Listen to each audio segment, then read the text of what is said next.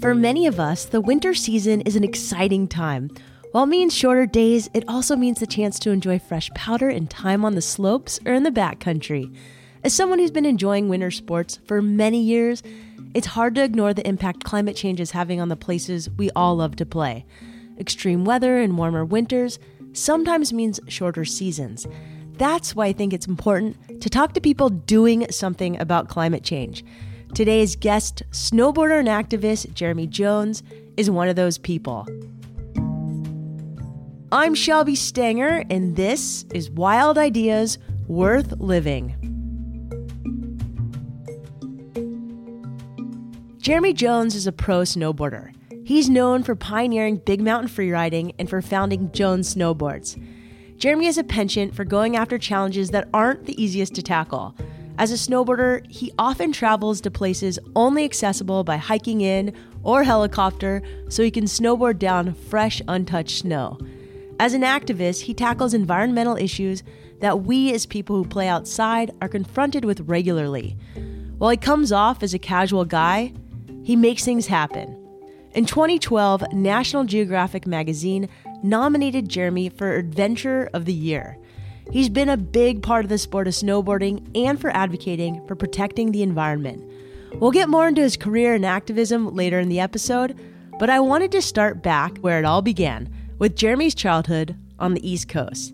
He grew up in Cape Cod, and as a kid, he and his older brothers often visited their grandfather in Vermont. That's where they fell in love with gliding down mountains. How did you get into snowboarding from skiing? Well, I got into skateboarding, and it was that kind of Bones Brigade era, and I just like totally took to that. The same with surfing. Like I saw surfing, and it's like I need to surf, and just loved the concept of surfing. And so I don't know. I was skiing and enjoyed it, but well, when I first got on a snowboard, it wasn't allowed at the mountain for 3 years, and then once it was allowed at the mountain, I remember getting off the lift and just going down this run that I knew well and had probably been on it hundreds of times at that point. And it just went like three-dimensional on me and turned into this skate park. And I was able to do things that I dreamed of doing on a skateboard, I could do on a snowboard. And then I was hooked. I never got on skis again. Okay, so some of our listeners here are young. So I want to talk about the 80s, because I was born in 80, and I think there's a lot of listeners who don't know of a time when snowboarding wasn't allowed. Can you just talk to us about that and paint the scene of the 80s and people's perceptions of the sport at the time? Yeah, so when I first started snowboarding, it wasn't allowed at the resort. And I guess when it was allowed, we would get a Burton catalog every summer, and it would say what mountains were allowed snowboarding. And it really started taking off around 86, 87 was when I opened that catalog, and my home mountain was in it. And I was so excited. You used to have to get certified to go to the mountain. So I ended up the first thing in the morning on the first day of the season, I showed up and said, I'm ready to get certified. And I went out with this Lowell Hart, who was like the original snowboard instructor, which was cool in itself that there was such a thing, probably one of the first in the country. So I went out, took a run. He said, you're good to go. And I got this little certification, and I was ended up being the first person ever certified at Stowe, Vermont. I remember, and I went with my brothers to the mountain, and we were snowboarding in the backyard. And then when it was allowed, they're like, cool, I'll go ride the mountain. The mountain was way harder. It was icy. We were catching edges, and we were getting yelled at, and we were kooks on the mountain, meaning, we were struggling to get down the mountain. And my brothers were like, the hell with this. I'm grabbing my skis. But there was real tension and with the skiers versus snowboarders early on. And I feel like that went away pretty damn quick. But it was an exciting time because by the end, like you'd show up and there were so few snowboarders, and inevitably by the end of the day, all the snowboarders would be riding together. And it was this real tight pack. What's the difference between mountains on the West Coast and mountains on the East Coast? Well, the biggest difference I would say is the above tree line terrain. 'Cause it's, as I say to my kids, like the mountains on the East Coast are, they have big vertical, like Squaw Valley. I mean, rarely are we riding more than 2,000 feet of vertical relief. And you go to Sugarloaf and Stowe and these bigger mountains back there, and you know, you're more in the 2,500, 2,800 foot sustained, really direct fall line, fun snowboarding. And so I'd say that, and more snow, and just this ability to not be stuck on a trail. You can go anywhere being, you know, in this above tree line terrain. Like back on the West Coast or in the East Coast? I don't know anything about this. In the West Coast. On the East Coast, you're confined to a trail. Okay, that's what I thought. Big vert, you get tired, you get your leg burn, and it's so when I do go back, you know, you really, it's like, wow, my legs are burning. This is challenging. It's no surprise that it continues to produce really good skiers and snowboarders. And then I'd say the biggest thing is you rarely see the sun. It's cold, it's windy, it's icy. I mean, my kids, whether we like it or not, they're spoiled. And just growing up on the West Coast with the sun and the soft snow. And so I think there's a grit that forms on the East Coast.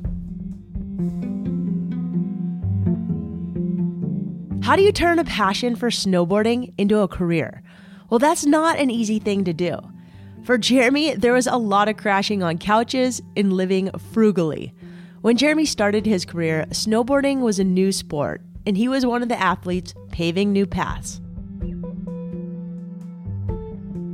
Let's talk about actually making snowboarding your profession. How did you realize you were pretty damn good at snowboarding and you could possibly make it as a profession? Yeah, it's interesting. When I came up, you know, there was no team managers and that. I'd say I first started racing and, well, we did everything. Back in the day, like, Craig Kelly was the god, and he could win a race. He could win a half pipe. So we all wanted to do that. I started out like everyone. I raced and I did half pipe. There was no slope style back then. And I really started kind of instantly winning racing and went, you know, virtually 2 years with not losing a race. And I turned pro at 16.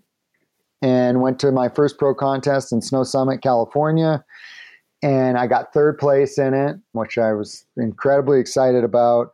And I got like 40th in the half pipe. And it cost $150 to do each of them. And I'm like, all right, no more half pipe. And so then I was set off. And it was basically, if I could win money, I could keep going to different pro events.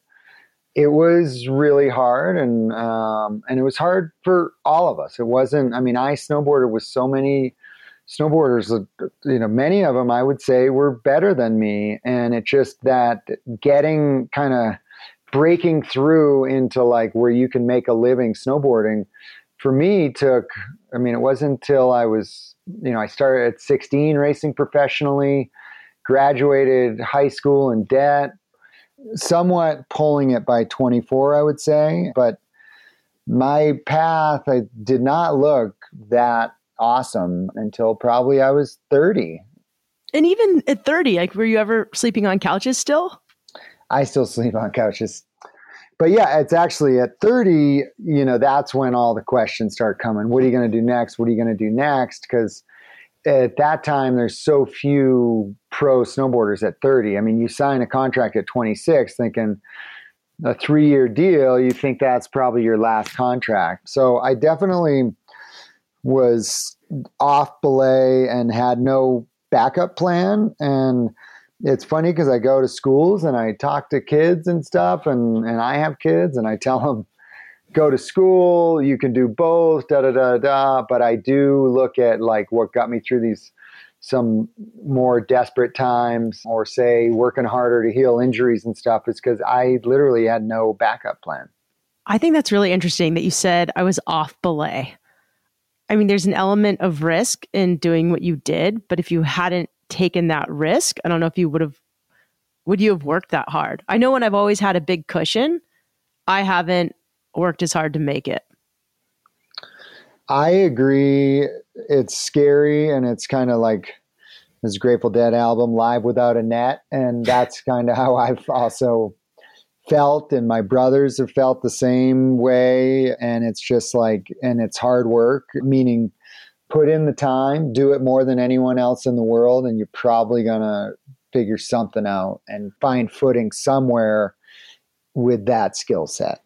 So then you eventually created Jones Snowboards, which is probably like the best cool snowboard brand around today, I think. I'm guessing you never really wanted to be a businessman. I don't know. That's just my gut.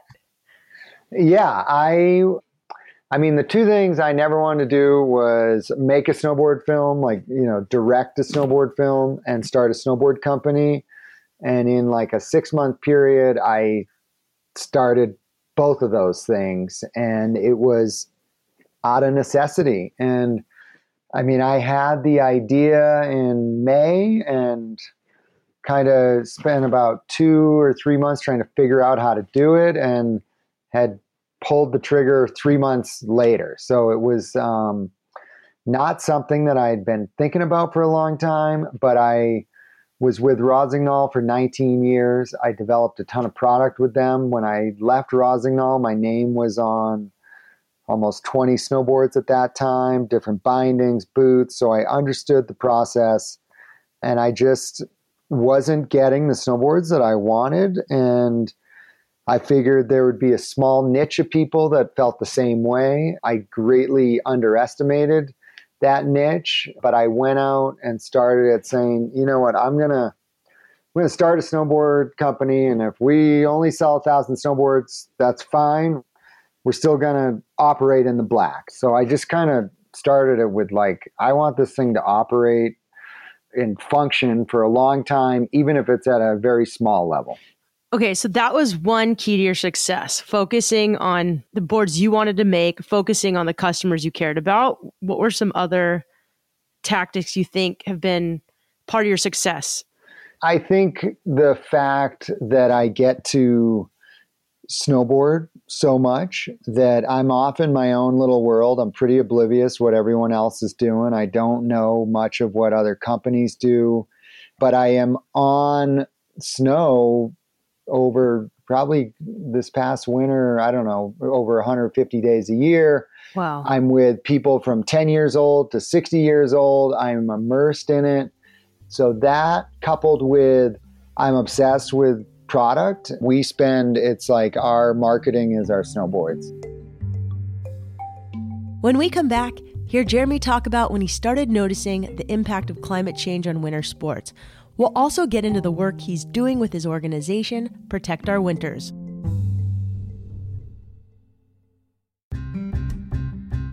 REI believes that every action matters, especially in the fight for life outdoors. That's why REI is taking steps every day to reduce waste in the business, and they want you to join in.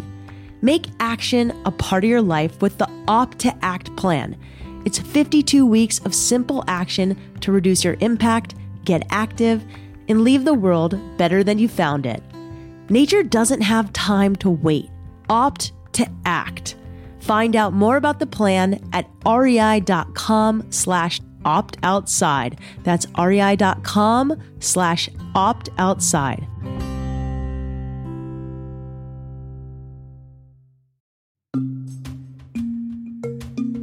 Early in Jeremy's career, he noticed winters were changing. Global warming has affected sea levels, glaciers, and snow. He decided to start Protect Our Winters in 2007. The organization helps outdoor lovers protect the places they play from the negative effects of climate change. You're a guy that spends more time in the mountains than anybody I've ever met, specifically glaciers.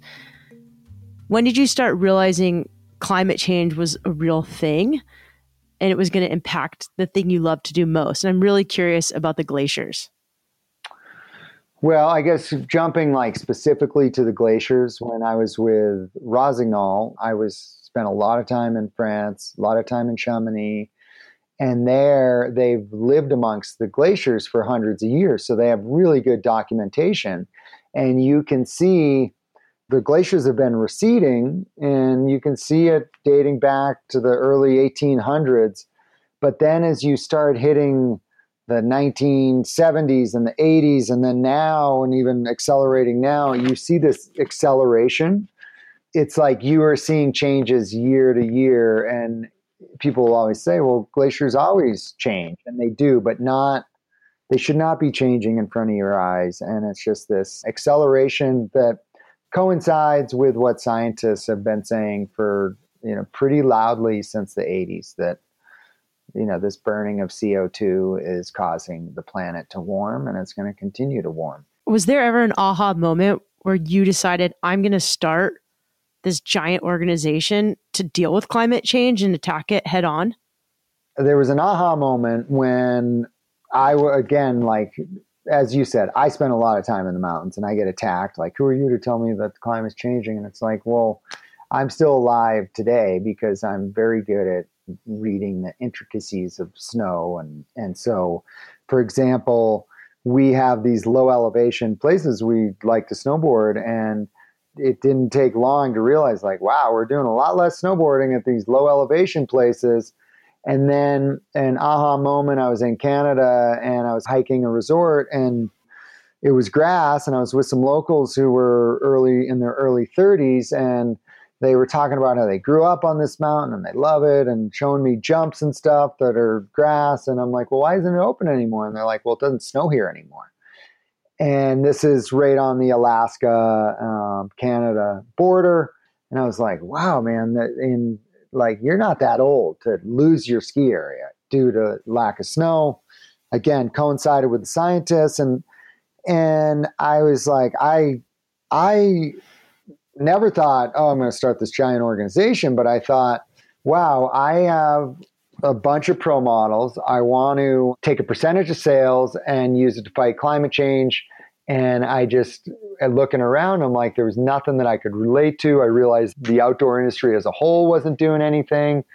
And I'm like, I should start something, but who am I to do this? So I really tried to talk myself out of it for a couple of years. And then finally, I just was like, this needs to happen. Good for you for getting involved and taking action rather than just talking about it. So did you start it before you had kids or after you had kids? I started it before I had kids. And then having kids, has it changed you in any way in how you approach Protect Our Winters? Well, from the get-go, we talked to kids. We would always talk to kids. We were talking to over 10,000 kids a year for a while. And it was always this uplifting thing, because we'd explain the challenge and we'd go, here are the solutions, and let's embrace the solutions. And then be like, yes, we're all in. Let's do this. And then 2016 happened, and we just took this horrible U-turn, and it became much harder talking to kids and with my kids for sure. And I think that where the kids give me power to fight, because sadly climate is this very polarizing topic. There's people that think, I'm the worst human in the world because I want clean air, clean water, and clean energy. It's not me that I'm fighting for. It's for these future generations, because I want to be able to look these kids in the eye and go, you know what? I was given a platform, and I did everything I could with that platform. If you're wondering exactly what they do, well, this past year in 2019, 10 representatives from the organization spent 3 days in Washington, D.C., going to 36 meetings with members of both the House and the Senate to talk about climate change. 3 of their athlete ambassadors testified in front of the Senate about climate change and the effects they're seeing firsthand. In this next section, Jeremy's going to talk about some of the initiatives that Protect Our Winters is working on. Specifically, he talks about the CORE Act in Colorado and the ANWR bill. The CORE Act protects 400,000 acres of public land in Colorado from new oil and gas development. ANWR stands for Arctic National Wildlife Refuge. It's the largest national wildlife refuge in the U.S., and it's been at the center of political controversy since the 70s, with people wanting to open it up to drilling for oil. In 2017, the Tax Cuts and Jobs Act legally opened the Arctic Refuge to drilling. So Jeremy talks about POW's work to get that ANWR bill overturned. I want to talk first about some of the accomplishments the organization has had. Can you share just a few really big wins that you guys have had? Up until recently, I would say we have not had many reasons to pop champagne. And that's not just us. I speak for everyone working on climate. But the last couple of years at the state level, we have had some positive accomplishments. Recently, this CORE Act in Colorado, which is, still has room to, we need to get it through Senate, but that's basically protects a bunch of public lands that the extraction industry wants for extraction.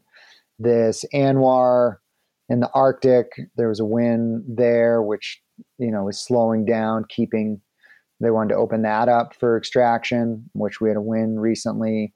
And then in Nevada, there's been a couple and a few other states, these commitments to go, 100% clean energy by 2050. We'd like to see it sooner. But so those have been some examples just in the last year that have been positive.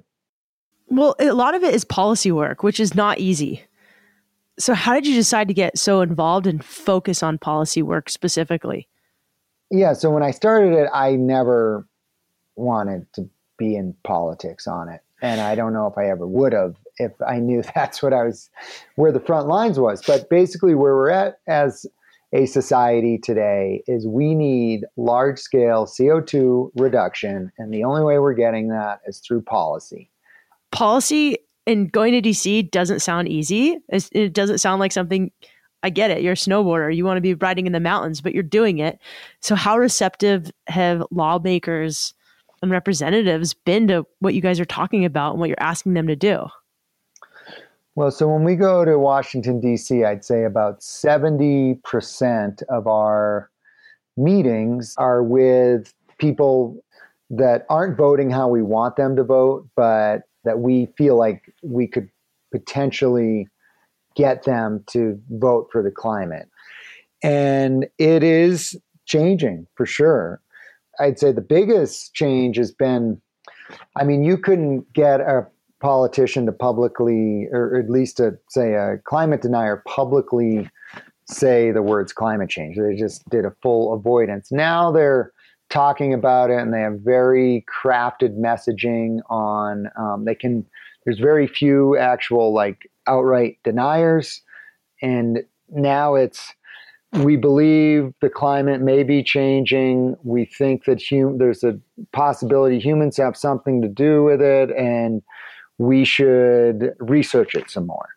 And those are 8 words that basically mean let's do nothing of real substance for it. So again, we need to replace people like that. And, Protect Our Winters is a bipartisan group focused on electing climate champions. And unfortunately, right now, that's primarily been Democrats, but we're starting to, there's a couple of unicorns out there, which are Republicans that are voting for climate. So when you go to DC, you take other athletes. What do you guys do? And what do you say? So we will go, we've been working at the state level a lot as of late, just because it was obvious we weren't going to get have any success at the federal level with the current president.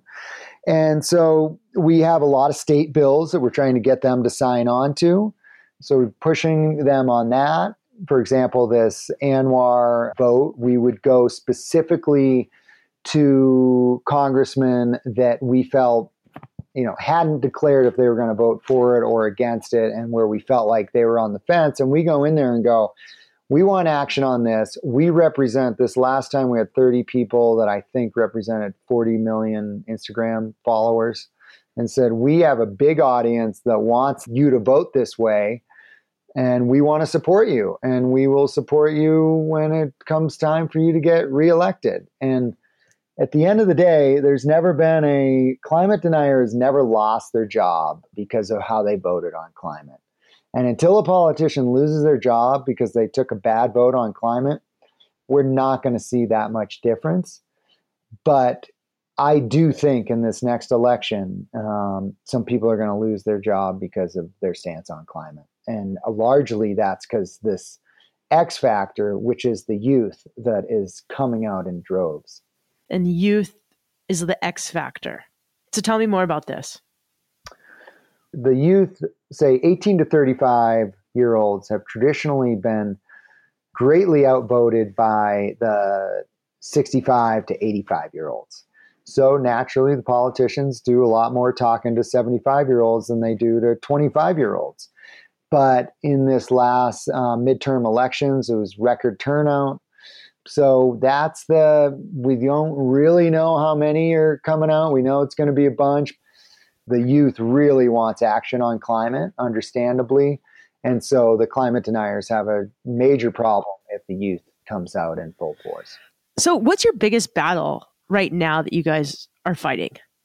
Well, we are gearing up for this 2020 election. I mean, we see the destruction that having an ardent climate denier running our country is, as I said, it's erased over 200 policies that were pro action on climate and embracing clean energy. So it really, with having, this current president wins again, it's going to be really devastating to get real deal action on climate. So how can we get involved specifically with Protect Our Winters? Get plugged into Protect Our Winters, protectourwinters.org. Get in our ecosystem. We will have a voter guide. We will connect you in the key places where we need to win.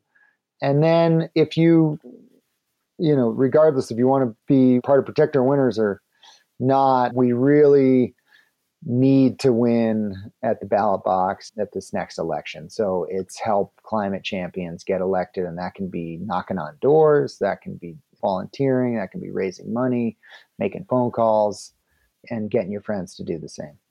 Okay, wait, let's talk more about that. So as an everyday person, not a professional athlete, I have a girlfriend running for a local assembly person in San Diego, and it's actually a big job, and climate change is a big deal, even in San Diego. But I think I never wanted to get involved in politics, and I'm having to throw a party for my friend because I really want her to get elected because the other person she's running against doesn't have a good climate policy.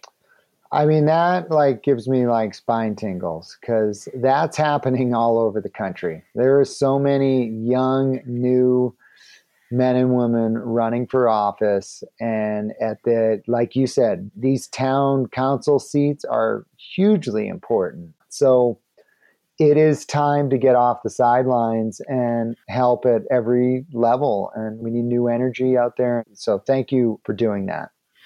I think people are stepping up. So if you're not a professional athlete, what's the biggest thing you can do to get involved? Well, you can, again, depending on where you live too. I mean, some of these elections will come down to 1,000 votes. And then specifically, it's pretty clear, and at Protect Our Winters, you'll see it. We have a very targeted effort in 2020 in recognizing that we need to win in 7 or 8 key places. And so if you have any ties, whether it's a relative or a friend in those key places, those things could come down to a couple hundred votes. Well, Jeremy, thank you so much for your work and stepping it up. I mean, you could easily just ride a snowboard in the mountains all day, but you're actually getting involved. And I really appreciate it. There's not a lot of people who do what you do. I'm now going to tell my friend I want to throw another event for her, which I really don't want to do, but I feel like we have to do it. What's the one message our listeners should take away from all of this? Well, I mean, the one message I would say is we are in a critical time as a society, and we need to act now on climate, and we need to do everything we can to get climate champions in office at the the town level, the state level, the federal level. So it's time to find your local climate champions and help them get in office.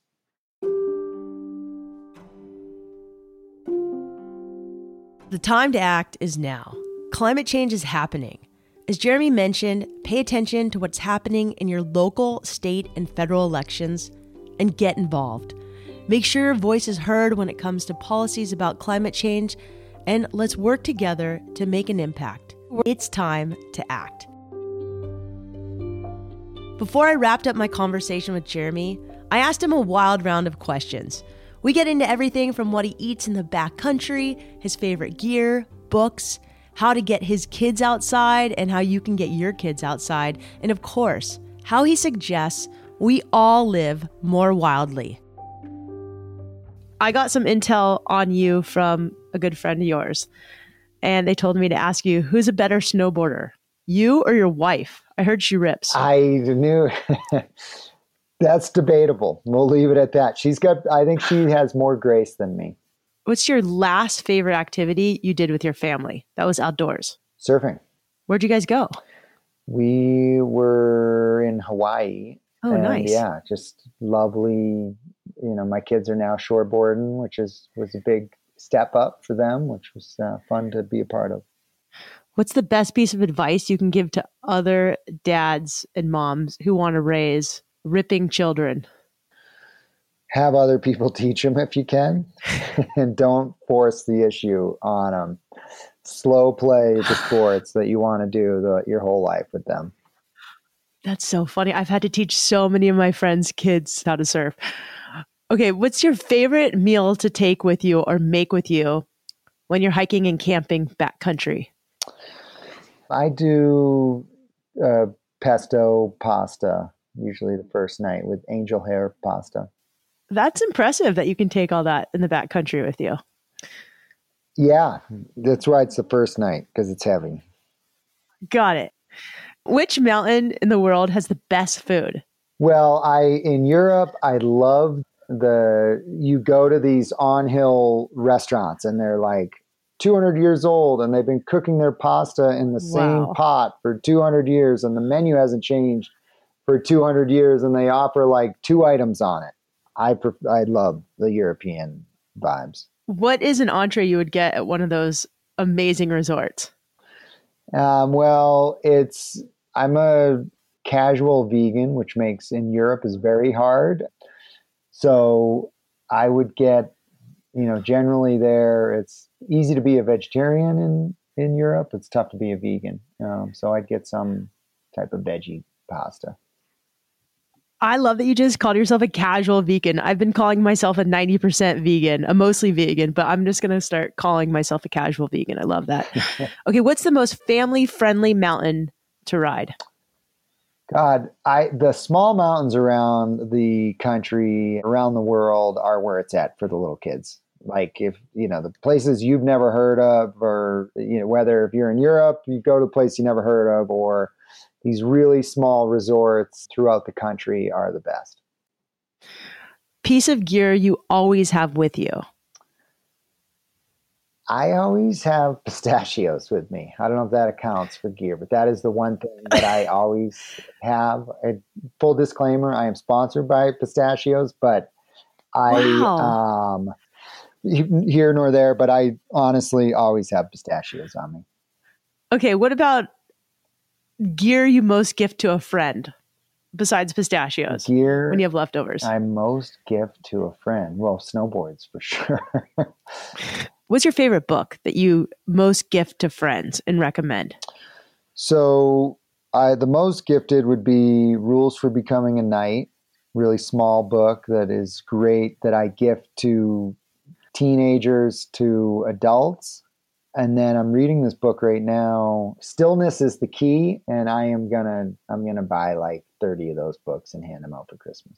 Okay, so this is a little bit of a harder question, and if you don't want to talk about it, you don't have to, but I know there's some public figures in the mountains and a lot of private friends you've lost there, like MC, Shane McConkey. I think Shane would have been Did you know one of the most... I didn't know him, but I knew of him. So, sorry, I just have to, since you asked about chess, is we had this deal with MC has had this beautiful ancient chessboard. And the deal was if you won, you got to keep the board and you'd have to play in, you know, whose ever house. And so I won the last time I played MC. So I have this beautiful chessboard that's from MC. That's amazing that you have that and you won. So I wanted to ask you, any of these guys would have been such good guests on Wild Ideas Worth Living. What would they say if I interviewed them for the podcast and asked them, you know, what's the best piece of advice they could give to people who want to live more wildly?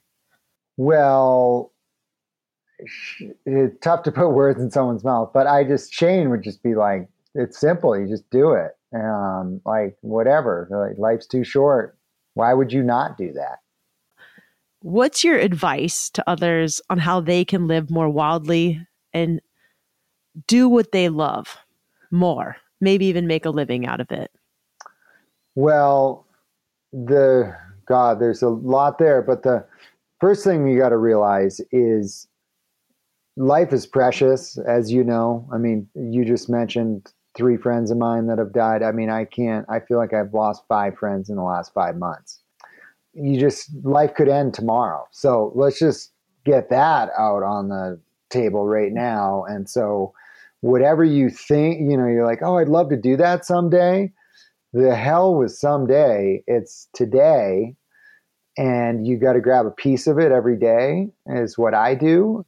I don't like to tell people, but I do work a lot and I'm in front of a computer a lot, but I make sure I get out and play every day. Even in, you know, the summer and the winter, I'm allowed to because I'm a pro snowboarder. That's my job. So I would just say, like, go for it, but you need to put in the time. It's going to be hard. It was easy, everyone would be a professional photographer or writer or podcast, whatever it is. And so study, do your work your ass off, put your head down and pick it up in 10 years later and see where you're at. With elections happening this year, it's an important time for all things climate change. There's so many ways you can make an impact, and I know it can be overwhelming on where to begin, but one way is by going to protectourwinters.org, and you can see all the incredible work Jeremy and his organization is doing, and you can get involved as well. Thank you so much to Jeremy Jones for talking with me, for sharing with me about your work, and for doing the important work you're doing. We really appreciate it, Jeremy, and thanks for also getting me hooked on pistachios. Also to Jeremy's friends and my dear friends, the Gartlands, thank you for giving me some insider tips on some fun things to chat with them about. Tune in week after next to hear from ultra runner and athlete Latoya Shante Snell of the Running Fat Chef. Wild Ideas Worth Living is part of the REI Podcast Network. It's hosted by me, Shelby Stanger, with writing and editing by Annie Fassler and production by Chelsea Davis. As always, we appreciate when you subscribe, rate, and review the show wherever you listen. And remember, some of the best adventures often happen when you follow your wildest ideas.